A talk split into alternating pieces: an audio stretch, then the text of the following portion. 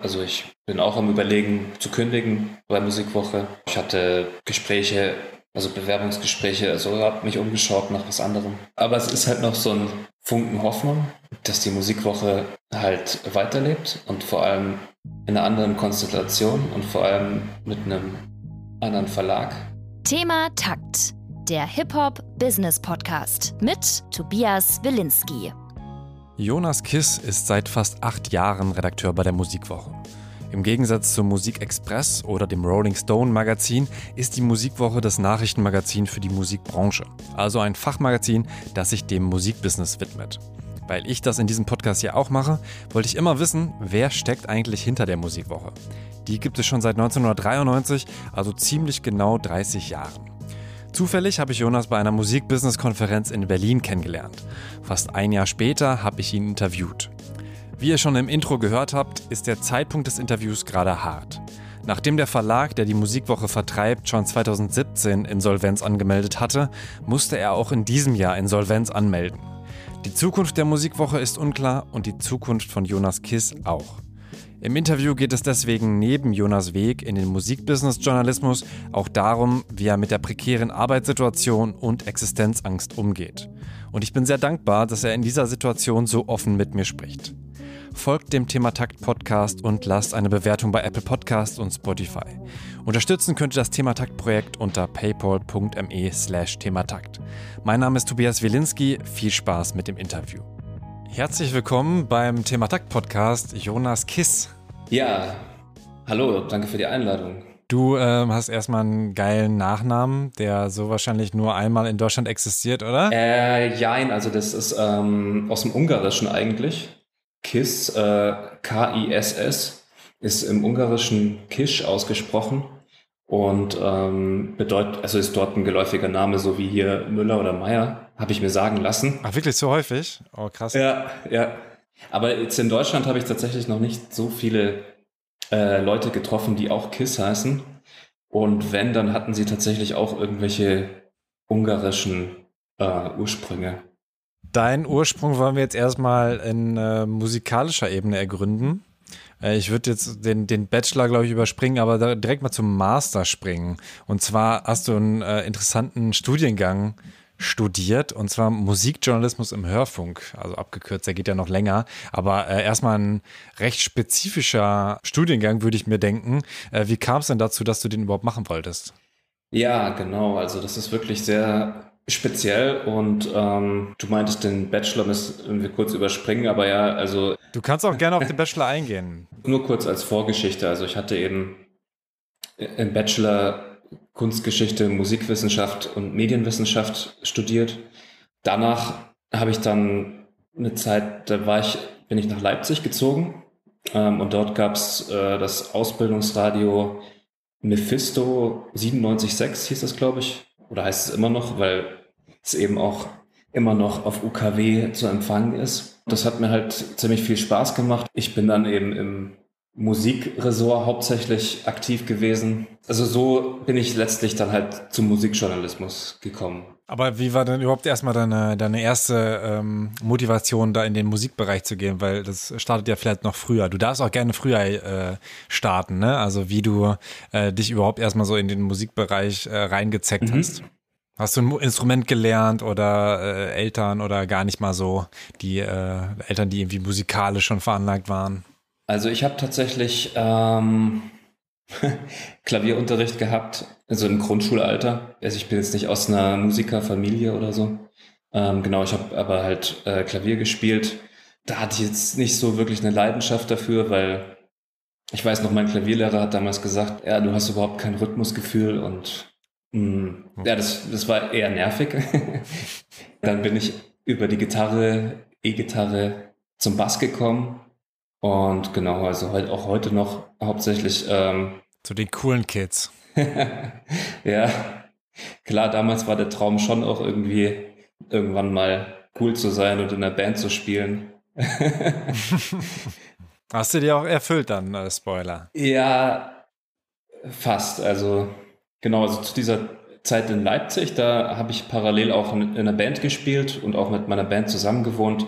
Und ich sag mal, das war so das ambitionierteste Musikprojekt, was ich so verfolgt habe. Dort habe ich eben Bass gespielt und wir hatten halt verschiedene Auftritte. Und welche Zeit war das, ähm, dass du in Leipzig warst? Also das war dann dein Bachelor in Leipzig? Also genau, das war genau vor zehn Jahren, also 2013 rum. Mhm. Und das war die Zeit zwischen meinem Bachelor und meinem Master. Also so ein bisschen Orientierungszeit. Ich hatte in dem Bachelor eben, das war ja noch sehr breit gefächert, Kunstgeschichte, Musikwissenschaft, Medienwissenschaft. Und das war alles sehr interessant, sehr spannend. Und ich war eben, weil du vorhin gefragt hast nach meiner äh, Sozialisierung, ich war halt schon immer, also ich habe einerseits Musik gemacht als Kind, als Jugendlicher, aber ich habe halt auch viel gelesen über Musikgeschichte. Also mich hat, ähm, also mit zwölf oder dreizehn hatte ich lange Haare bis zu den Schultern und da da war so meine Hippie-Phase, sag ich mal. Da bin ich dann auf die ganzen Musik aus den 60ern, 70ern gestoßen. Ach, ach, wirklich Hippie, nicht Metal, wie man vermuten könnte? Nee, nee, Metal nicht. Wirklich Hippie, ja. genau, also Jimi Hendrix, Beatles, Jefferson Airplane und so weiter. Diese ganze Woodstock-Sache äh, hat mich sehr interessiert. Und damals gab es auch schon in der Stadtbibliothek das war halt auch so einer der Berührungspunkte, sage ich mal, der ersten, ähm, gab es so Musikexpress-Hefte, irgendwie für 50 mhm. Cent, beziehungsweise damals Ende der 90er oder Jahrtausendwende vielleicht noch 50 Pfennig. Da habe ich mir so einen Stapel gekauft. Die waren zwar nicht mehr ganz aktuell, aber ja, ich fand das irgendwie interessant. Und vor allem war damals bei den Musikexpress-Heften noch eine CD dabei.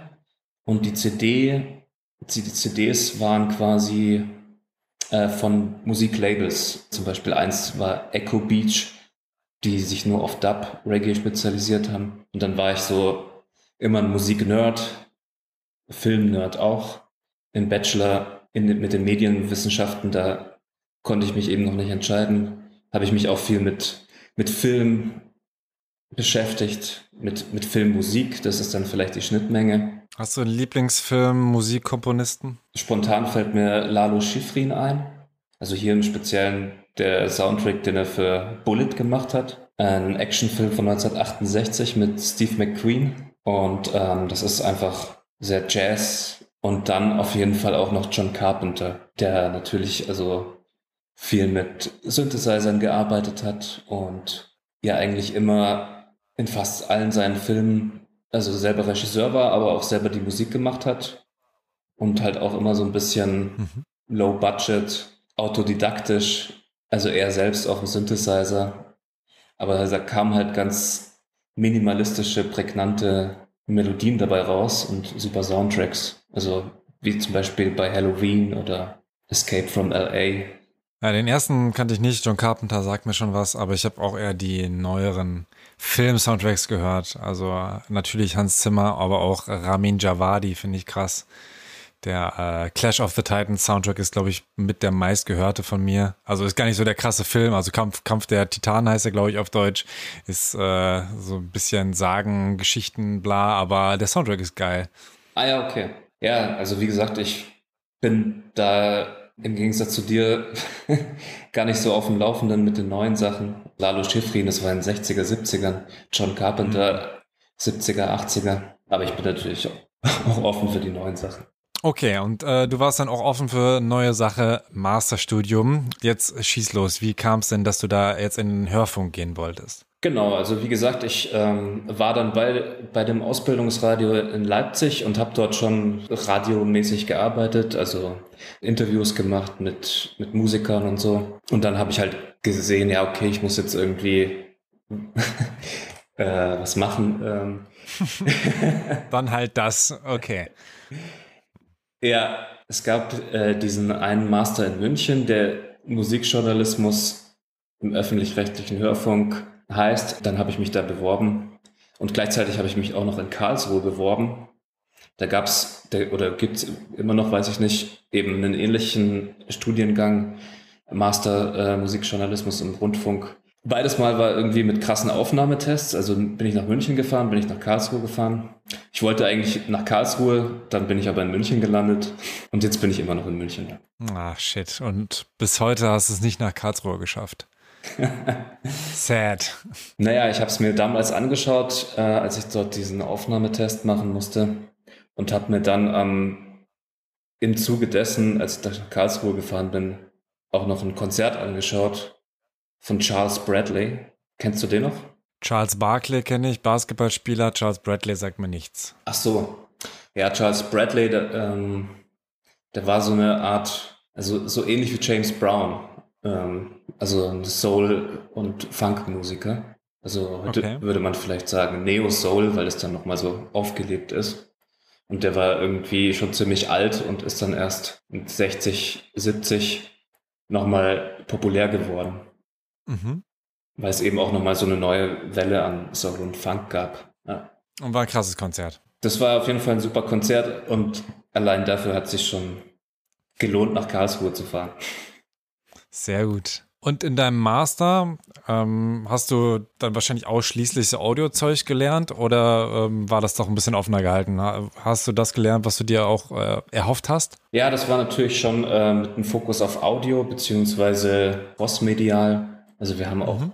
Videos gemacht, ähm, geschrieben und halt Radiosachen natürlich, aber halt natürlich auch Online-Sachen. Also das gesamte Paket. Und so hast du ja auch dein Masterprojekt dann, also du hast, glaube ich, keine Arbeit geschrieben, sondern eben ein Projekt, wo du dann äh, die physischen versus non-physischen Tonträger verglichen hast. Also sprich äh, MP3 vor allem, ne? Oder eben DSPs waren ja, ja noch relativ frisch, also gab es natürlich schon Spotify und so.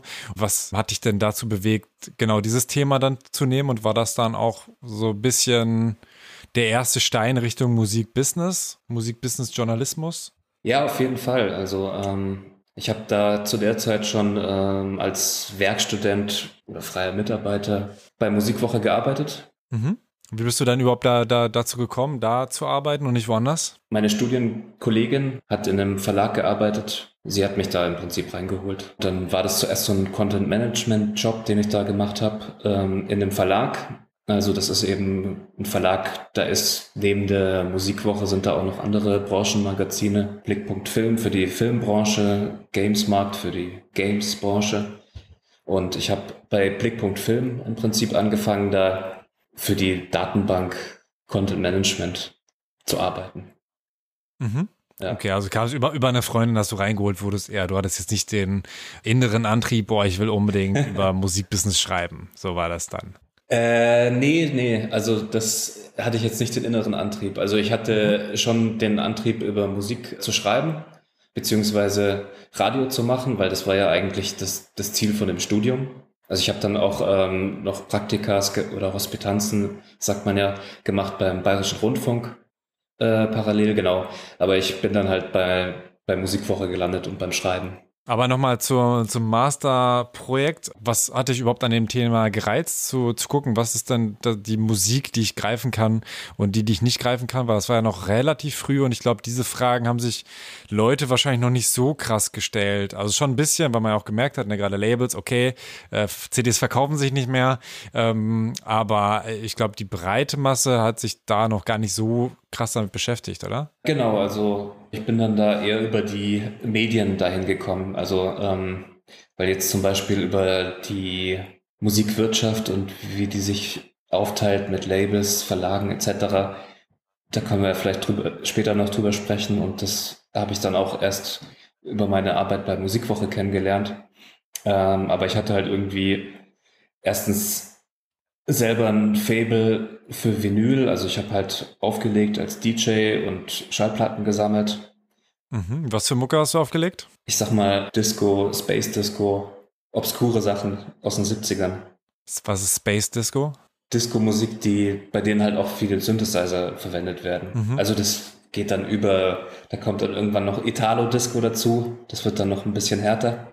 Und das war auch der Sound, den, den, wir, den ich mit meiner alten Band gemacht habe. Also ich, ich war nur so Kneipen-DJ, sage ich immer. Also ähm, ich, ich äh, habe jetzt quasi kein Techno mit äh, durchgehendem Beat, sondern also das ist auch musikalisch breiter gefächert. Also das war vielleicht damals zu der Zeit Disco, aber im Laufe meines Lebens habe ich auch schon andere Musiksachen aufgelegt. Also zurzeit ist es eher Dub-lastig wieder.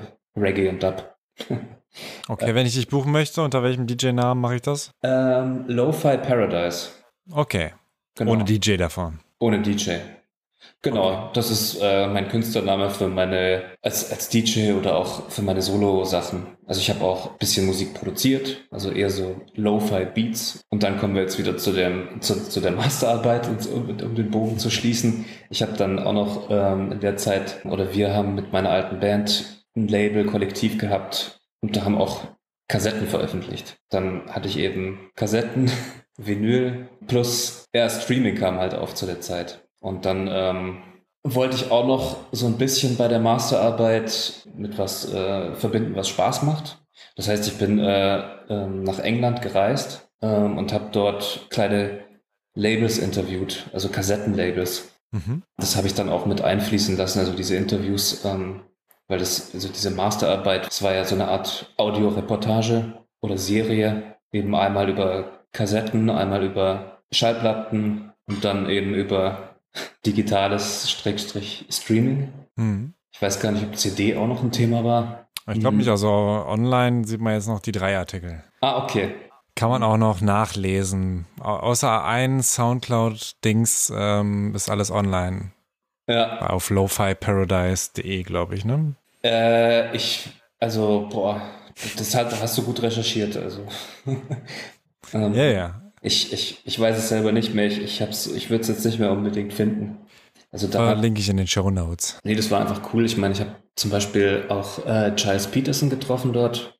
Und das war irgendwie für, für mich auch immer ein Vorbild. Das ist äh, ein Radiomoderator, aber auch Labelbetreiber und äh, Plattensammler aus London. Also der hat im Prinzip Acid Jazz mitbegründet in den 90ern. Und später hatte der immer die Worldwide Show, die habe ich halt jeden Sonntag gehört, wo der einfach super selektiert hat, Musik aus der ganzen Welt. Und, und solche Begegnungen, ähm, das war auf jeden Fall schön.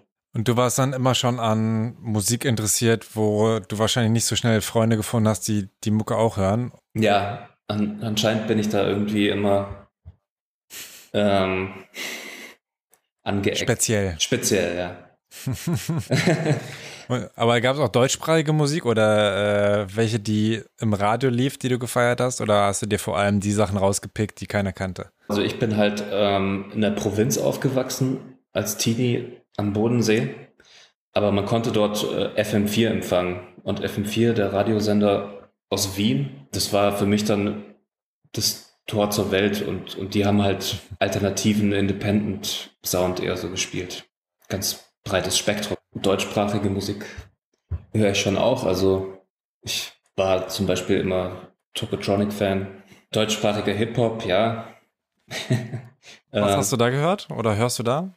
Ja, weil du halt gerade meintest, ähm, mit Anecken, also ich habe dann eben auch, ich erinnere mich noch, damals mal vorgeschlagen, ja, sollen wir nicht mal zum Konzert gehen, zu Kinderzimmer Productions? Hm, ja, das fanden die anderen irgendwie nicht so cool. War dann vielleicht zu verkopft oder so. Ja. Und dann bist du auch nicht gegangen? Nee, allein bin ich da nicht gegangen. Genau, aber damals ähm, gab es, also um die Jahrtausendwende, also diese, diese Deutschsprach-Hip-Hop-Boom, Dynamite Deluxe, ähm, Freundeskreis, also Sachen aus Stuttgart, Hamburg und auch ein bisschen Blumentopf leider. Ach, warum? War doch auch nicht schlecht. Ja. Und dann hast du aber nach Bushido oder schon mit Bushido das Interesse verloren? Ehrlich gesagt schon ein bisschen, ja.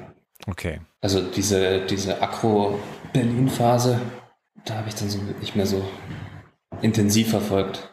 Und danach wieder ein bisschen mehr oder nicht? Bist du seit äh, Ende 2000 raus aus Rap? Nee, nee, also ich bin nie raus aus Rap. ich verfolge das natürlich weiterhin, ja. Bei Musikwoche kriege ich ja auch viel äh, Promo, Presse, Sachen rein. Plus ich sehe, was in den Charts ist. Und das war eher so interessant. Also ich habe äh, beobachtet 2016, 2017, 2018 in den Charts ist immer mehr Deutschrap reingekommen. Das habe ich natürlich auch verfolgt, ja.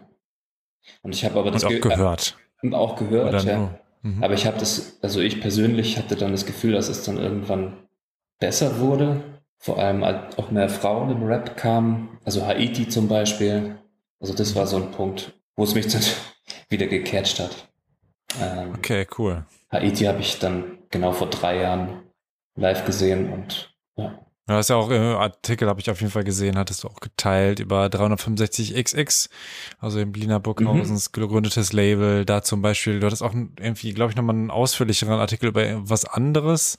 Ähm, habe ich jetzt aber vergessen, aber ich glaube, da war das Thema auch Frauen im Rap, vielleicht war es auch derselbe. Mm, ich habe auch jetzt äh, versucht, so zusammenzusuchen, was ich so geschrieben habe in den letzten Jahren, aber das ist so eine Menge, ne? Deswegen. Mm.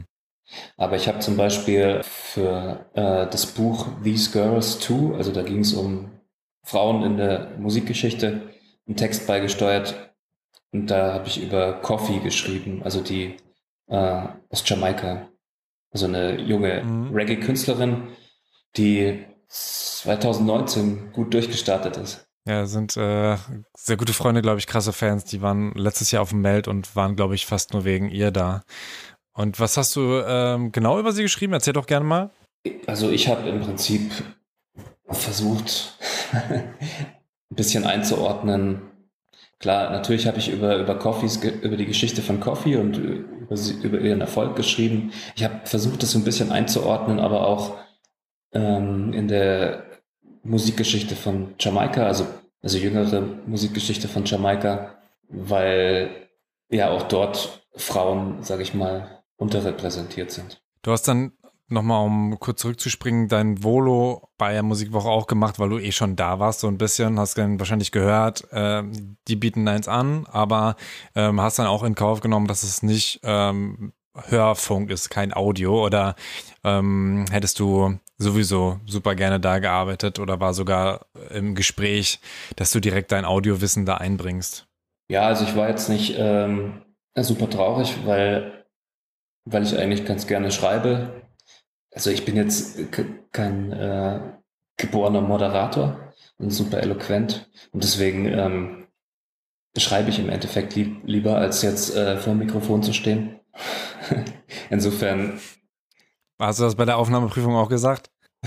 nee, das habe ich bei der Aufnahmeprüfung natürlich nicht gesagt. Aber zu dem Zeitpunkt war ich auch voll in diesem Radio-Ding drin, ja. Mhm. Ich, ich habe jetzt eben bei Musikwoche gibt es auch immer wieder Bestrebungen, ähm, Podcast einzuführen, Musikwoche Podcast. Dann könnte man diese Audiokomponente wieder reinbringen. Aber das haben wir halt allein aus, aus Manpower jetzt noch nicht geschafft. Dann bist du ja einfach fast äh, schon zehn Jahre jetzt bei Musikwoche.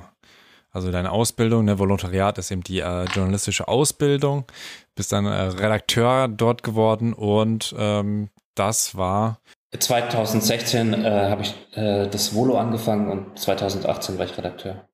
Also bin ich seit 2016 quasi fest Vollzeit ähm, bei Musikwoche.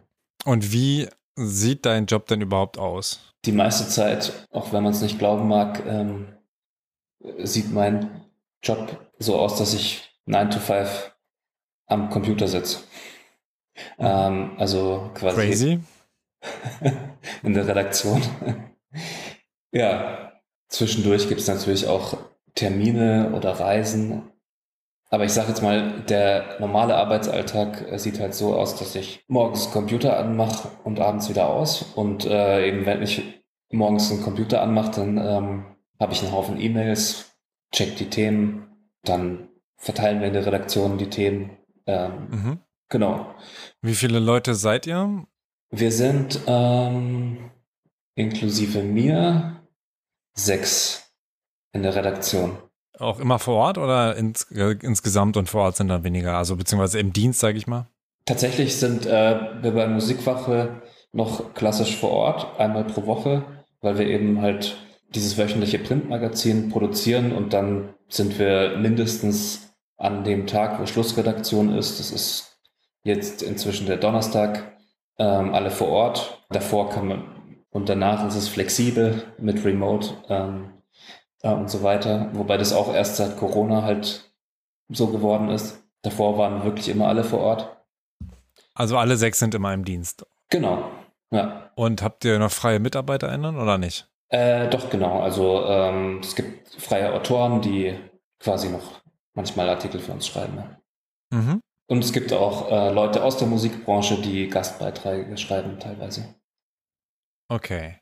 Und wie äh, verteilt ihr die Aufgaben? Also es gibt wahrscheinlich einen Chefredakteur und dann noch andere Jobs oder wie habt ihr das aufgeteilt? Manche, die ein bestimmtes Thema, ein Bereich, einer kümmert sich um Deutschland, einer mehr um USA oder ähm, gar nicht so? Guck mal einfach, welche Themen gibt's und dann wer hat Zeit, äh, darüber zu schreiben. Also in der Musikwoche-Redaktion ist es schon so grob geregelt, sage ich mal. Es gibt einen Chefredakteur und es gibt noch einen Chef vom Dienst. Aber jetzt zum Beispiel ich bearbeite im Prinzip alle Themen. Und dann gab's halt, gibt's halt noch zwei andere Kollegen, die, also vier andere Kollegen, mm, die arbeiten schon ziemlich lange hier. Also teilweise seit Gründung der Musikwoche. Musikwoche gibt es seit 1993. Mhm. Und Auch relativ spät eigentlich, oder? Hätte ich jetzt gedacht, dass es schon länger geben würde. Ja, stimmt. Es gab äh, noch Musikmarkt, also mit einem ähnlichen Konzept. Es wurde 2016 eingestellt und die Zeitschrift gab es, glaube ich, schon in den 50er oder 60er Jahren. Also tatsächlich irgendwie parallel zum Billboard Magazine um halt irgendwie dann auch die Charts irgendwie abzudrucken damals oder so. Genau, und von den, von den Kollegen, die schon länger hier sind, gibt es tatsächlich dann einen, der ist auf Live spezialisiert, also Live Entertainment und der andere auf Charts. Also der hört nur noch Hip-Hop seit zehn Jahren. Noch Rap. genau, ja. Geil. Aber ihr seid äh, nur Männer? Ähm, wir waren lange Zeit nur Männer.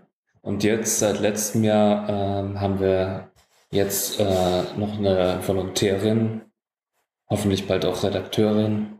Ja, genau. Weil Musikwoche, und das kennst du wahrscheinlich schon häufiger, äh, haftet irgendwie immer so an, dass man gar nicht genau weiß, wer da arbeitet. Das ist einfach irgendwie so ein mystisches Magazin, was da rauskommt und man denkt irgendwie, da sitzen nur alte, alte Männer, alte weiße Männer. Aber du bist ja zum Beispiel auch noch relativ jung. Also als ich dich getroffen habe, war ich zum Beispiel überrascht, dass du meinst, dass du für Musikwoche schreibst, weil irgendwie bin ich davon ausgegangen, ich glaube, Musikexpress haftet das auch an und ich glaube, das ist auch gar nicht mal so falsch, dass da halt auch viele ältere, also äh, U40 auf jeden Fall äh, Männer arbeiten.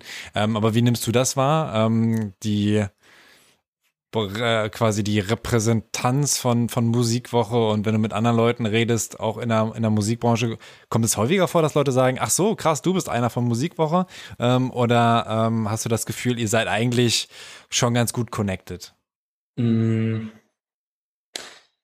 Ich verstehe nicht ganz die Frage. Ähm, also ich meine gar nicht mit connected in Form von, ihr habt die Connections und kriegt dann die Infos, sondern eher so, dass du das Gefühl hast, ähm, niemand weiß so wirklich, wer hinter Musikwoche äh, steckt, sondern es wird irgendwie gefüttert per Mail. Aber gerade so die menschliche Komponente, die persönliche Komponente ähm, ist da gar nicht so, so krass, weil ihr euch ja auch gar nicht in den Vordergrund drängt. Also in meisten ähm, Medien ist es ja so, da gibt's dann auch irgendwie einen YouTube-Kanal oder so, ähm, Insta-Kanal und da sieht man dann zumindest irgendeine Person im journalistischen Bereich. Gut, gut, bei Zeit äh, ist es dann auch ein bisschen anders oder sowas. Es gibt schon natürlich immer noch Medien, wo man weniger äh, die Person sieht, sondern nur die Namen liest. Aber äh, bei euch ist es ja nur auch so, dass ihr ähm, eigentlich eher berichtet über, aber euch gar nicht so, hey, hier sind wir und das machen wir. Ähm, oder ich habe es auf jeden Fall nicht gesehen. Ah, okay. Ja, ja, ja, das stimmt auf jeden Fall. Das hat vielleicht was damit zu tun, dass, dass wir eben halt ein Fachmagazin sind. Also mhm. B2B, also von der Branche für die Branche. Also kein Publikumsmedium in dem Sinne. Und dass man dann vielleicht sich deswegen vielleicht nicht so in den Vordergrund stellt. Ein anderer Punkt ist natürlich, also habe ich zumindest das Gefühl, dass, dass wir halt in München sitzen, unsere Redaktion. Mhm. Und äh, die Kreativindustrie und auch die Musikindustrie ist halt eher in Berlin. Ja, also vor der Pandemie gab es hier auch noch mehr Termine und auch noch Sony Music war auch noch hier in München. Mhm. Ja, aber in letzter Zeit, ja, keine Ahnung, also wie ich vorhin schon gesagt habe, äh, sitze ich dann doch die meiste Zeit hier vorm Computer, weil mh, also jetzt so Termine im, im Musikbereich dann noch abends, die sind halt, finden eher in Berlin statt. Ja. Und da bin ich leider nicht so oft. Okay. Also da haben wir uns auch kennengelernt, das war auf der Most Wanted, oder? Auf der Messe? Richtig, ja. Ja, auf der Most Wanted Music, ähm, genau. Aber ähm, ist es für euch eine Option, auch umzuziehen oder zumindest einen äh, Berlin-Korrespondenten zu haben? Es hängt leider von Faktoren ab, die wir äh, nicht beeinflussen können, weil das ja von dem Verlag abhängt. Mhm. Ich würde es jetzt nicht ausschließen, das ähm, könnte schon sein, also dass da auch mal ein Umzug stattfindet oder stattfinden muss. Ja. Und würdest du das feiern oder eher nicht? Nee, nee, ich würde es auf Nee, nee, ich würde es auf jeden Fall feiern. Mhm. Also ähm, hier das Verlagsgebäude von Musikwoche, das ist in München am Bavaria Ring.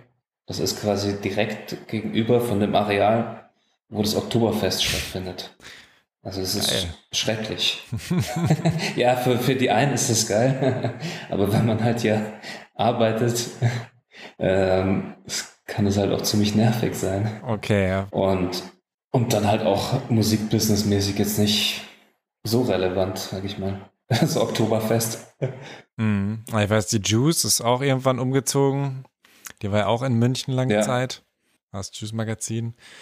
Ähm, ähm, aber ähm, wie siehst du die Musiklandschaft gerade? Du hast gerade schon angesprochen, alles in Berlin. Ich glaube, da haben auch die meisten so das Gefühl, dass das so ist, ne, dass ja, jetzt auch irgendwie Warner Music mehr ähm, nach Berlin verlagern möchte von Hamburg aus. Aber man hat dann doch so, so kleine Sachen, wie ich gerade auch gesehen habe bei LinkedIn, äh, dass du an der Musik, äh, an der ersten Musikbusiness Convention Mitteldeutschlands in Thüringen teilnimmst. Und das ist dann ja zumindest mal so ein Akzent, wo man sagt, ah, okay, da geht also auch noch mal was in anderen Bundesländern. Und das ist vielleicht auch äh, gar nicht mal so unwichtig, damit sich nicht alles auf Berlin zentriert. Oder wie suchst du das? Sollte es durchaus in Deutschland Deutschland einen, einen Musikmecker geben, da gehen dann alle hin und fertig. Also ich persönlich fände es schöner, wenn, wenn das ähm, sich natürlich mehr aufteilt und nicht so äh, zentriert und fokussiert. Und es gibt nur diesen einen Magnet, sag ich mal, und der ist Berlin. Das war ja auch so, wenn man sich hier ähm, dann die, die, die Musik-Business-Landschaft anschaut. Früher war das ja auch noch, noch mehr verteilt. Dann gab es in München Firmen, in Hamburg Firmen, in Berlin Firmen und aber auch noch in Köln zum Beispiel. Das hat man jetzt auch hm. weniger auf dem Schirm. Wobei da natürlich auch immer noch Sachen passieren.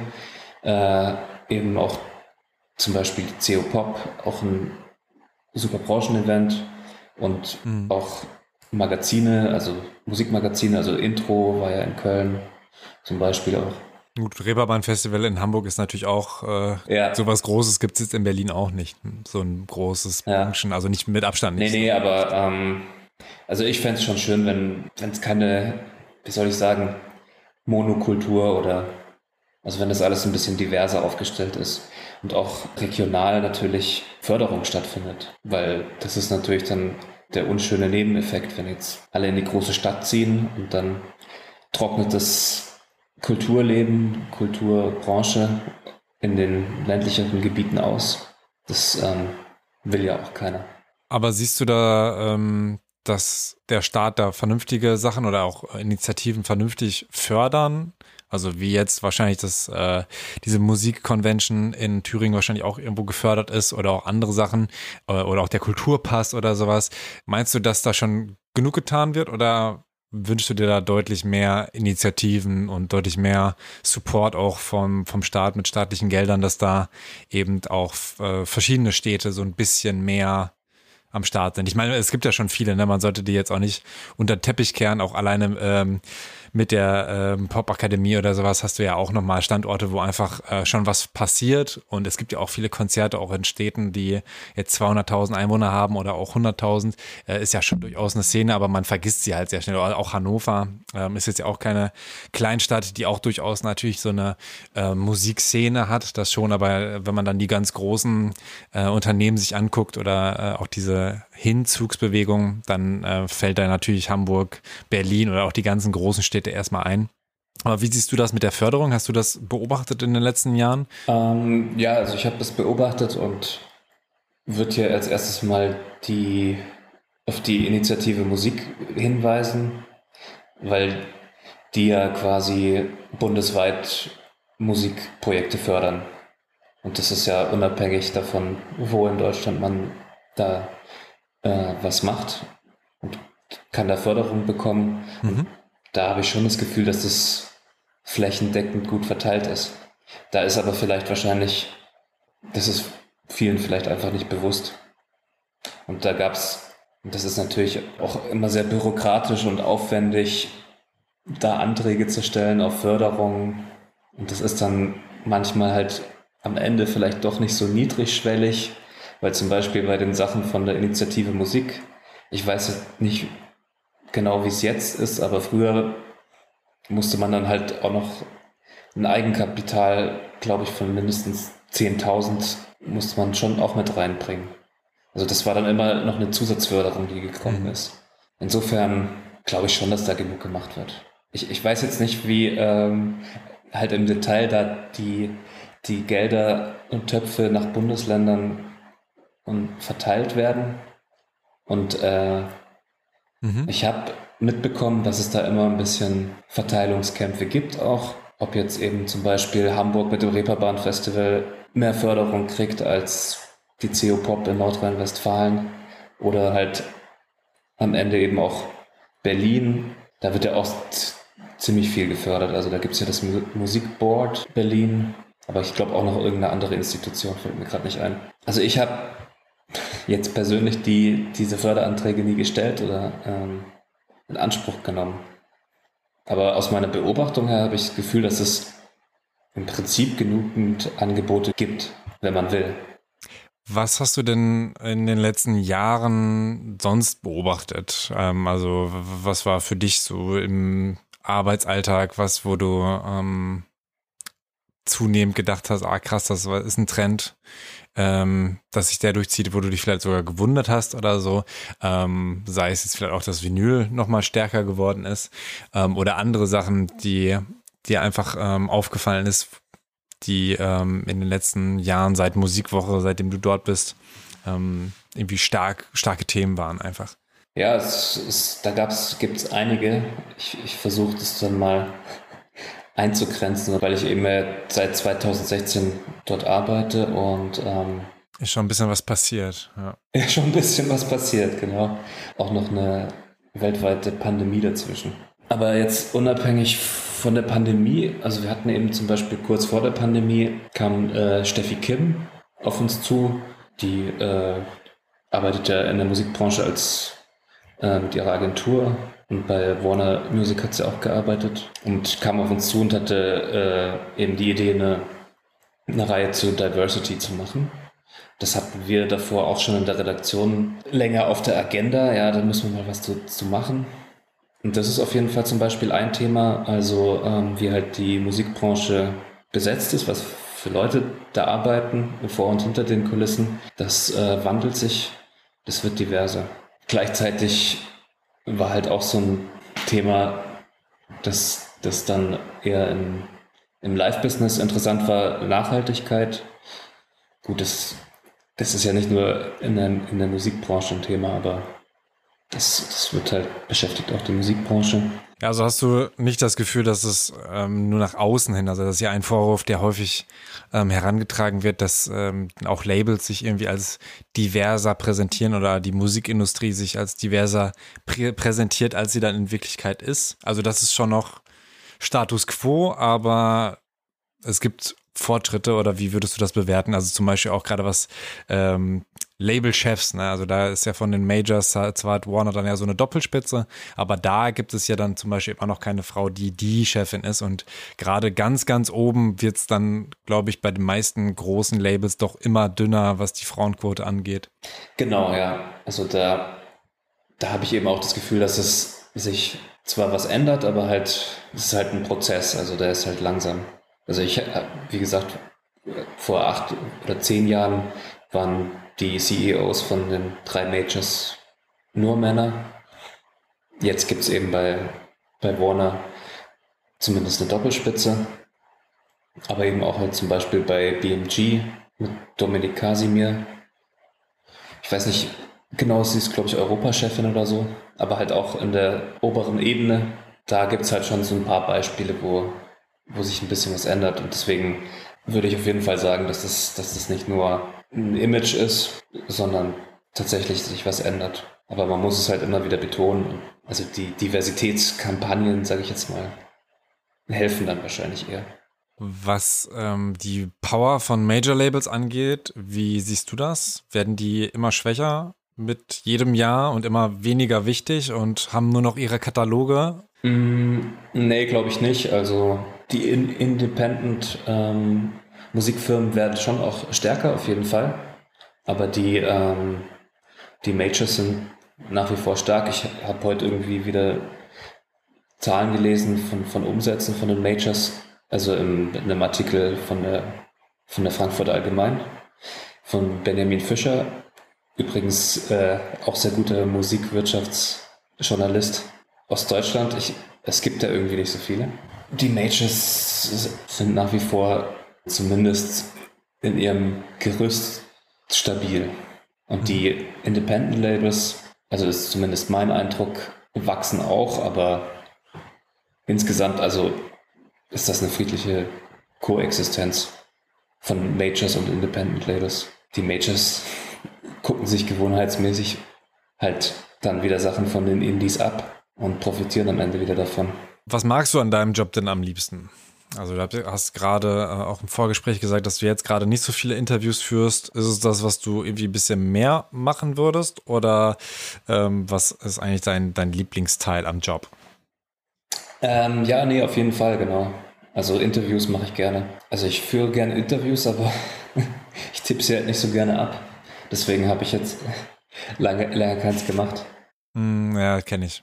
Also früher musste ich das auch und dann habe ich es vor mir hergeschoben. Aber mittlerweile gibt es ja immerhin auch ganz gute Spracherkennungssoftware, die einem da äh, Arbeit abnehmen kann. Das äh, habe ich letztes Jahr auch probiert. Ähm, der, mit dem ich das Interview gemacht habe, der hat aber, also war Franzose und hat quasi Englisch geredet mit französischem Akzent.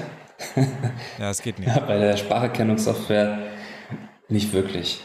Nee, und das ähm, Interview habe ich gemacht auf La Réunion. Also das ist eine Insel im Indischen Ozean. Und das, das hat wirklich Spaß gemacht. Also das, das ist jetzt wirklich mal ein Highlight in meiner Arbeit bei Musikwoche. Genau, also Interviews machen Spaß. Aber was noch mehr Spaß macht, ist auf Events zu gehen. Ja, letztes Jahr wurde ich da eingeladen zu, zu einem Branchen-Event im Indischen Ozean. Mhm, krass. ja, ja, also gibt es überall. Nee, das war super. Äh, da war erst quasi so eine Art Branchenevent, also mit Showcase-Festivals und Networking-Sachen. Und dann im Anschluss noch ein Festival, Sakifo Festival heißt es. Das ist eben das größte Festival dort auf der Insel. Super Musik aus Afrika, Reggae, Hip-Hop. Und da dann auf, auf Musikwoche Kosten kann man sich natürlich auch ganz gut dahin fliegen, ne? wenn man ja, sich selber bezahlen also das muss. War auf ähm, Kosten von den äh, Festival. Ach so, ja, das ist natürlich noch, mhm. äh, noch besser. Wenn es denen das wert ja. ist. Geil.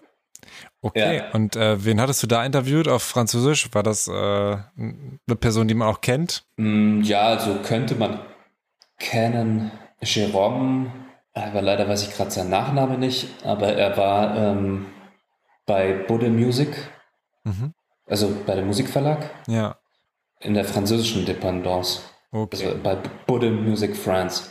Und inzwischen macht er auf La Réunion ein Schallplattenpresswerk. Dann ist er irgendwie noch Booking-Agent für dieses Festival. Ja, also diese ganze Sakifo nennen die sich. Sakifo Musikfirma auf La Réunion. Mhm. Gibt es wen, den du gerne interviewen würdest? Mm. Oder wo die Anfrage raus ist, aber noch keine positive Antwort kam jemals. Ach so, ja. Aber das war, ähm, hat jetzt äh, nichts mit Musik zu tun. genau, weil ich habe 2020 noch einen Podcast gestartet mit einem Kumpel, da ging es aber um Ut Utopien. Neue Welten. Neue Welten, genau. Da ist zumindest noch eine Anfrage offen, immer noch Martin Sonneborn. Ah, okay, krass. Von, von, von, die Partei. Ja, das ist auf jeden Fall ein lustiger ja. Gesprächspartner, denke ich auch. Ja. Das, äh, das sind herausfordernde Interviews. Mhm. Ende letzten Jahres hatte ich die Ehre, Helge Schneider Interview zu machen. Mhm. Lief das? Ja, ja, das lief ganz gut. Aber da hatte ich auf jeden Fall Respekt davor und das war sicher auch, das wäre vielleicht auch jemand gewesen, ja, mit dem ich gerne mal ein Interview machen wollte. Aber sonst hast du jetzt keinen. Ja, so viele Musiker, die mich halt interessiert haben, die sind halt schon mit 27 gestorben. Hm. Jimi Hendrix, Jim Morrison. Die hättest okay. du gerne gesprochen. Genau, die hätte ich gerne gesprochen. Ähm, ja, von noch lebenden Künstlern. Snoop Dogg wäre sicher mal cool. Mhm. Snoop Dogg zu interviewen. Der hat auch viel zu erzählen. Also alleine seine Musikbusiness-Aktion, das ist ja äh, tausend, tausend Sachen erfunden oder äh, gelabelt und äh, weiß ich nicht was gemacht. Also da kann man sich auf jeden Fall allein darüber auch viel unterhalten. Ja, genau. Und aus Deutschland dann vielleicht Chata. Chata, mhm. war ja auch so Musikbusiness affines. Also du hast ja schon vorher gesagt, die Musikwoche ist ein Branchenmagazin, ist auch gar nicht so leicht zu kaufen zum Beispiel. Ich kann es jetzt gar nicht am Kiosk einfach so kaufen, sondern das ist vor allem oder ausschließlich, glaube ich, über ein Abo, ne, bekomme ich das und auch äh, eben online über einen ähm, Zugang, wo ich das auch abonnieren kann, wobei ich den jetzt derzeit auch gerade sogar kostenlos bekomme, habe ich gerade ausprobiert äh, für zwei Wochen. Aber wie ist denn überhaupt das Geschäftsmodell von der Musikwoche? Und ich kann mir auch vorstellen, dass es auch gerade, wenn man da so viele Printmagazine, also eins pro Woche herstellt, das ist ja auch einfach teuer. Ne? Du hast ja eben nochmal andere Kosten, als wenn du einfach nur in Anführungszeichen den, den Server stellst und Online-Artikel machst, sondern das Ganze auch noch drucken zu lassen und nochmal äh, layouten zu lassen, ist natürlich auch nochmal ein ganz krasser Kostenpunkt. Ja, also ich kenne nicht jetzt nicht die genauen Zahlen, aber ähm, es gibt halt Print und Online. Was die Finanzierung angibt, gibt es auch grob gesagt zwei Sachen, nämlich Anzeigen und Abonnements. Mhm. Also wir haben in der Redaktion auch eine Vermarktungsabteilung, die kümmert sich im klassischen Sinne um den Anzeigenverkauf. Das heißt, ähm, wir haben eben Anzeigen im Heft oder eben halt auch online. Und dann ähm, über die Abos äh, ist die andere Finanzierungssäule, weil die Abos sind halt auch vergleichsweise teuer. Erstens, weil es ein Fachmagazin ist. Zweitens, wie du eben halt schon gesagt hast, weil es diese ganzen Druckkosten gibt, Auslieferungskosten und einfach auch eine riesige Quantität. Also halt, dass jede Woche ein Heft produziert und geliefert wird. Aber äh, der Verlag, du hast ja schon vorher erzählt, dass ähm, Musikwoche eben doch noch andere quasi Schwestermagazine vom, vom, vom Mutterverlag ähm, hat. Der Verlag selbst hat jetzt Insolvenz angemeldet ähm, vor ein paar Monaten. Ähm, das heißt, die, die Zukunft von der Musikwoche ist jetzt noch nicht so ganz sicher. Wie, wie fühlt sich das für dich jetzt gerade an, ähm, zu arbeiten mit dieser Unsicherheit? Ähm, ja, das fühlt sich ziemlich schlecht an. Also mh, mm, es war schon immer es war schon immer ein bisschen prekär bei Musikwoche. Und äh, in der Printbranche und in der, in der Musikbranche auch, wobei da ging es wieder aufwärts, sage ich mal, mit Streaming und so weiter.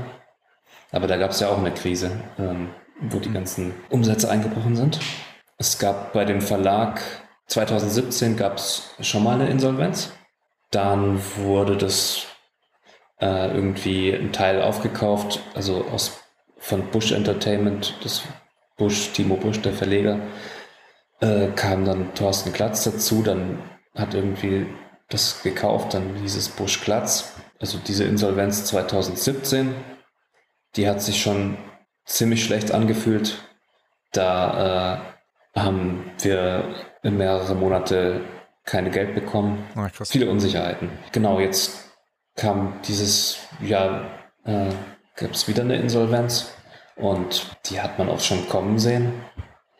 Ich habe mir eigentlich gesagt, ich will mir nicht mehr so einen Kopf oder Stress machen wie 2017. Aber das ist mir nicht gelungen, weil also das ist äh, diesmal im Prinzip, also die Insolvenz, ja, auch ziemlich unschön. Mhm. Viele Leute haben, haben den Verlag verlassen. Es gibt immer noch offene Gehälter. Also zum einen äh, fehlt uns Geld ähm, den Mitarbeitenden und zum anderen ist natürlich ganz schwierig zu planen, gerade wie du sagst, ganz große Unsicherheit. Wie geht es jetzt weiter? Hm. Aber hast du, geht es so weit, dass du Existenzängste hast jetzt gerade? Ja, genau. Also ich habe Existenzängste schon das ganze Jahr. Also weil das erste Halbjahr ähm, 2023 hat sich das ja alles schon angebahnt und zum Halbjahr war es dann spruchreif, dass der Verlag jetzt insolvent ist. Aber es ist schon, also so, dass ich schon länger da Existenzängste habe. Und wie gehst du damit um? Also was gibt dir dann auch irgendwie Sicherheit? Mir gibt dankenswerterweise halt, muss ich sagen, halt meine Familie Sicherheit. Ja. Hm. Am Ende. Ansonsten gibt es nicht so viele Punkte, äh, die, die mir Sicherheit bieten. Aber überlegst du dann schon, was du machen würdest, wenn die Musikwoche jetzt wirklich sagt, äh, wir müssen schließen? Hast du da schon Ideen oder ähm, sagst du dir noch, ich, ich drück die Daumen, dass es passt und dann fällt mir was ein? Mm, ja, das war jetzt so ein bisschen hin und her. Also ich bin auch am Überlegen zu kündigen bei Musikwoche. Ich hatte Gespräche also Bewerbungsgespräche, also habe mich umgeschaut nach was anderem. Aber es ist halt noch so ein Funken Hoffnung, dass die Musikwoche halt weiterlebt und vor allem in einer anderen Konstellation und vor allem mit einem anderen Verlag. Weil seit ich da arbeite, ist die Musikwoche bei diesem Verlag und seitdem ist es im Prinzip, also da wurde viel Misswirtschaft betrieben. Mhm meiner Meinung nach. Deswegen kann es nur besser werden, nämlich. Und du hängst auch an der Musikwoche, weil du da auch schon alleine so lange arbeitest wahrscheinlich, ne? Also es ist jetzt nicht so für dich, ah, dann suche ich mir etwas anderes, sondern das ist ja auch ein Stück weit irgendwie dein Baby. Du hast da 100 oder hunderte Artikel irgendwie hochgeladen und äh, ja einfach sehr viele Jahre deines Lebens reingesteckt. Insofern ist es wahrscheinlich mehr als nur eine Station, sondern eben die bislang größte Station für dich beruflich. Ich habe auch die Kollegen und Kolleginnen lieb gewonnen. Also es ist ein super Team. Also Musikwoche an sich. Jetzt mal der Verlag oder die, ähm, die Verwaltung außen vor gelassen. Aber was halt so die kleinen Zellen angeht, auch die anderen Redaktionen von Blickpunkt Film und so, viele liebe nette Kolleginnen und Kollegen. Deswegen hänge ich da natürlich schon dran. Und also der Job an sich thematisch ist super. Also hm. macht Spaß. Ja. Das sind nur die Rahmenbedingungen, halt jetzt mit dieser Insolvenz und wenn man Sicherheit will, ja, Journalismus ist immer schon ein bisschen prekär. Mhm. Manchmal hat man sich dann auch, freut man sich dann auch noch, weil man gesehen hat, ja, andere Magazine haben alle, gibt es alle nicht mehr. Specs, Juice, Intro und dann denkt man auch, ja, ist eigentlich ein Privileg, dass ich hier noch beim Print-Musikmagazin arbeiten kann. Mhm. Ja, ist auch ganz ähnlich, was du erzählst, erinnert mich auch an, äh, was dann viele Juice-Redakteure erzählt haben. Na, auch da, dass einfach der Verlag leider nicht äh, so, so viel äh, gesehen hat äh, in der Juice selbst und damit dann das Ding auch äh, vor die Wand gefahren hat, aber da auch halt super talentierte Leute waren, die wahrscheinlich noch gerne länger, ein bisschen länger im äh, Journalismus geblieben wären und dann halt andere Sachen sich suchen mussten, vor allem im Musikbusiness. Aber das könntest du dir auch vorstellen, ne? dass du nicht unbedingt journalistisch arbeitest, sondern im Musikbusiness-Bereich in einem anderen. Ne? Auf jeden Fall. A&R oder so, oder was wäre da so dein Traumjob auf der anderen Seite? Äh, mein Traumjob auf der anderen Seite wäre tatsächlich, das nennt sich Music Supervisor oder Consultant. Aber das war halt schon immer, ähm, also auch schon früher mein, mein Traumjob wäre es eigentlich, Musik auszuwählen für Filme oder für Werbung oder für Serien. Mhm. Also nicht selber ähm, Musik zu komponieren, sondern zu sagen, ah, zu dieser Szene passt jetzt ein Stück von den Beatles oder so. Mhm. Okay, und da, dann geht das, also das hat wahrscheinlich dann selbst nichts mit dem Sync Licensing zu tun, das würden dann die anderen klären müssen. Ne? Du sagst nur, das wäre mein Wunsch oder würdest du auch gerne die Rechte klären wollen? Ja, das habe ich eben jetzt auch dann erst nach und nach festgestellt, dass das dann halt auch mit viel mit Rechteklärung zu tun hat und auch teilweise mit Verhandeln. Okay. Ja. Und beraten, aber naja, vielleicht kristallisiert sich das ja noch irgendwie raus. Mhm. Aber also das wäre auf jeden Fall, also das finde ich auf jeden Fall spannend. Also Sync, Licensing, ja. Gut, dann würde ich auch zum Ende kommen. Okay. Und ähm, deine äh, Wünsche fürs Musikbusiness? Wünsch mir, würde mir mehr Ehrlichkeit wünschen, weil ähm, ich habe doch manchmal das Gefühl, dass Also in der Musikbranche tut man so kumpelhaft und man nennt sich nur beim Vorname, aber im Hintergrund gibt es dann doch viel Konkurrenzkampf. Weißt du, was ich meine? Äh, und da würde ich mir halt wünschen, dass man einfach manchmal mehr Tacheles redet und nicht, ja, jeder verkauft sich selbst und vermarktet sich selbst, sondern genau bei manchen Entscheidungen einfach klarer sein könnte. Mehr miteinander als gegeneinander. Ja. Auch. Genau, könnte man vielleicht so zusammenfassen, ja. Oder wenn man gegeneinander, dass man dann halt auch ganz klar sagt, ey du, ich bin nicht dein Freund. Herr Kisch. genau. Auf jeden Fall äh, bildet Banden. Okay. Und noch Wünsche fürs Musikbusiness? Habe ich vorhin schon angesprochen, was äh, Diversität angeht und haben wir heute gar nicht gestrichen. Ähm, da ist ja auch gerade viel jetzt aktuell wieder mit Rammstein hochgekocht und so weiter.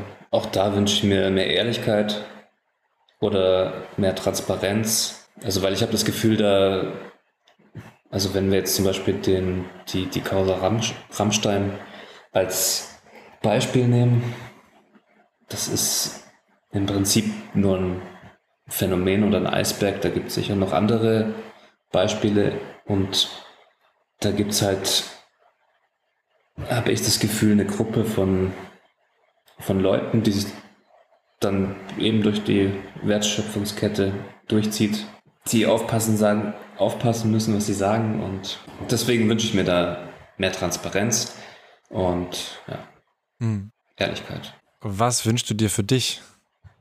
Also ich würde mir schon wünschen, dass ich noch ähm, eine weitere Dekade des äh, Musikbusiness weiter beobachten kann und darüber berichten kann, darüber schreiben kann oder sprechen oder Videos machen, egal welches Medium, ähm, weil es war eine spannende Zeit und es wird jetzt umso spannender. Stichwort künstliche Intelligenz. Hm. Also ich finde es unheimlich spannend, also in der Musikbranche und da gibt es immer äh, viele Wechselzeitenwenden und vielleicht steht uns jetzt wieder eine bevor. Ja, ist doch ein schönes Schlusswort. Wenn du nicht noch was hinzufügen möchtest, dann wäre ich durch. Ja, dann danke fürs Interview. Vielen Dank für deine Zeit und deine Ehrlichkeit. Ja, danke nochmal für die Einladung in deinen Podcast. Es war mir eine Ehre. Ich habe ich hab gesehen, dass was für viele super Leute schon in dem Podcast waren. Diese vielen super Leute hört ihr überall, wo es Podcasts gibt. Also folgt Thema Takt und lasst eine Bewertung da. Wie am Anfang schon gesagt, ich bin dankbar für Jonas Ehrlichkeit. Im Journalismus und wahrscheinlich insbesondere im Musikjournalismus ist es hart durchzuhalten. Geld zu verdienen und vor allem genug oder angemessen Geld zu verdienen. Ich drücke Jonas und der Musikwoche die Daumen, dass es für beide gut weitergeht. Denn Journalismus ist wichtig. Ich mache Thema Takt, wenn die Folgen nicht gesponsert sind, auch für Umme und kann euch sagen, umso älter ich werde, umso schwieriger wird es, auf bezahlte Jobs zu verzichten, um mein eigenes Ding zu machen. Also spendet etwas Geld an thematakt.de slash spenden oder paypal.me slash thematakt, damit es auch hier weitergeht. In der nächsten Folge erwartet euch ein spannendes Interview mit dem Künstler Lost Boy Lino. Also folgt dem Podcast, um die Folge nicht zu verpassen. Ich danke euch fürs Zuhören und bis bald. Thema Takt, der Hip-Hop-Business-Podcast mit Tobias Wilinski.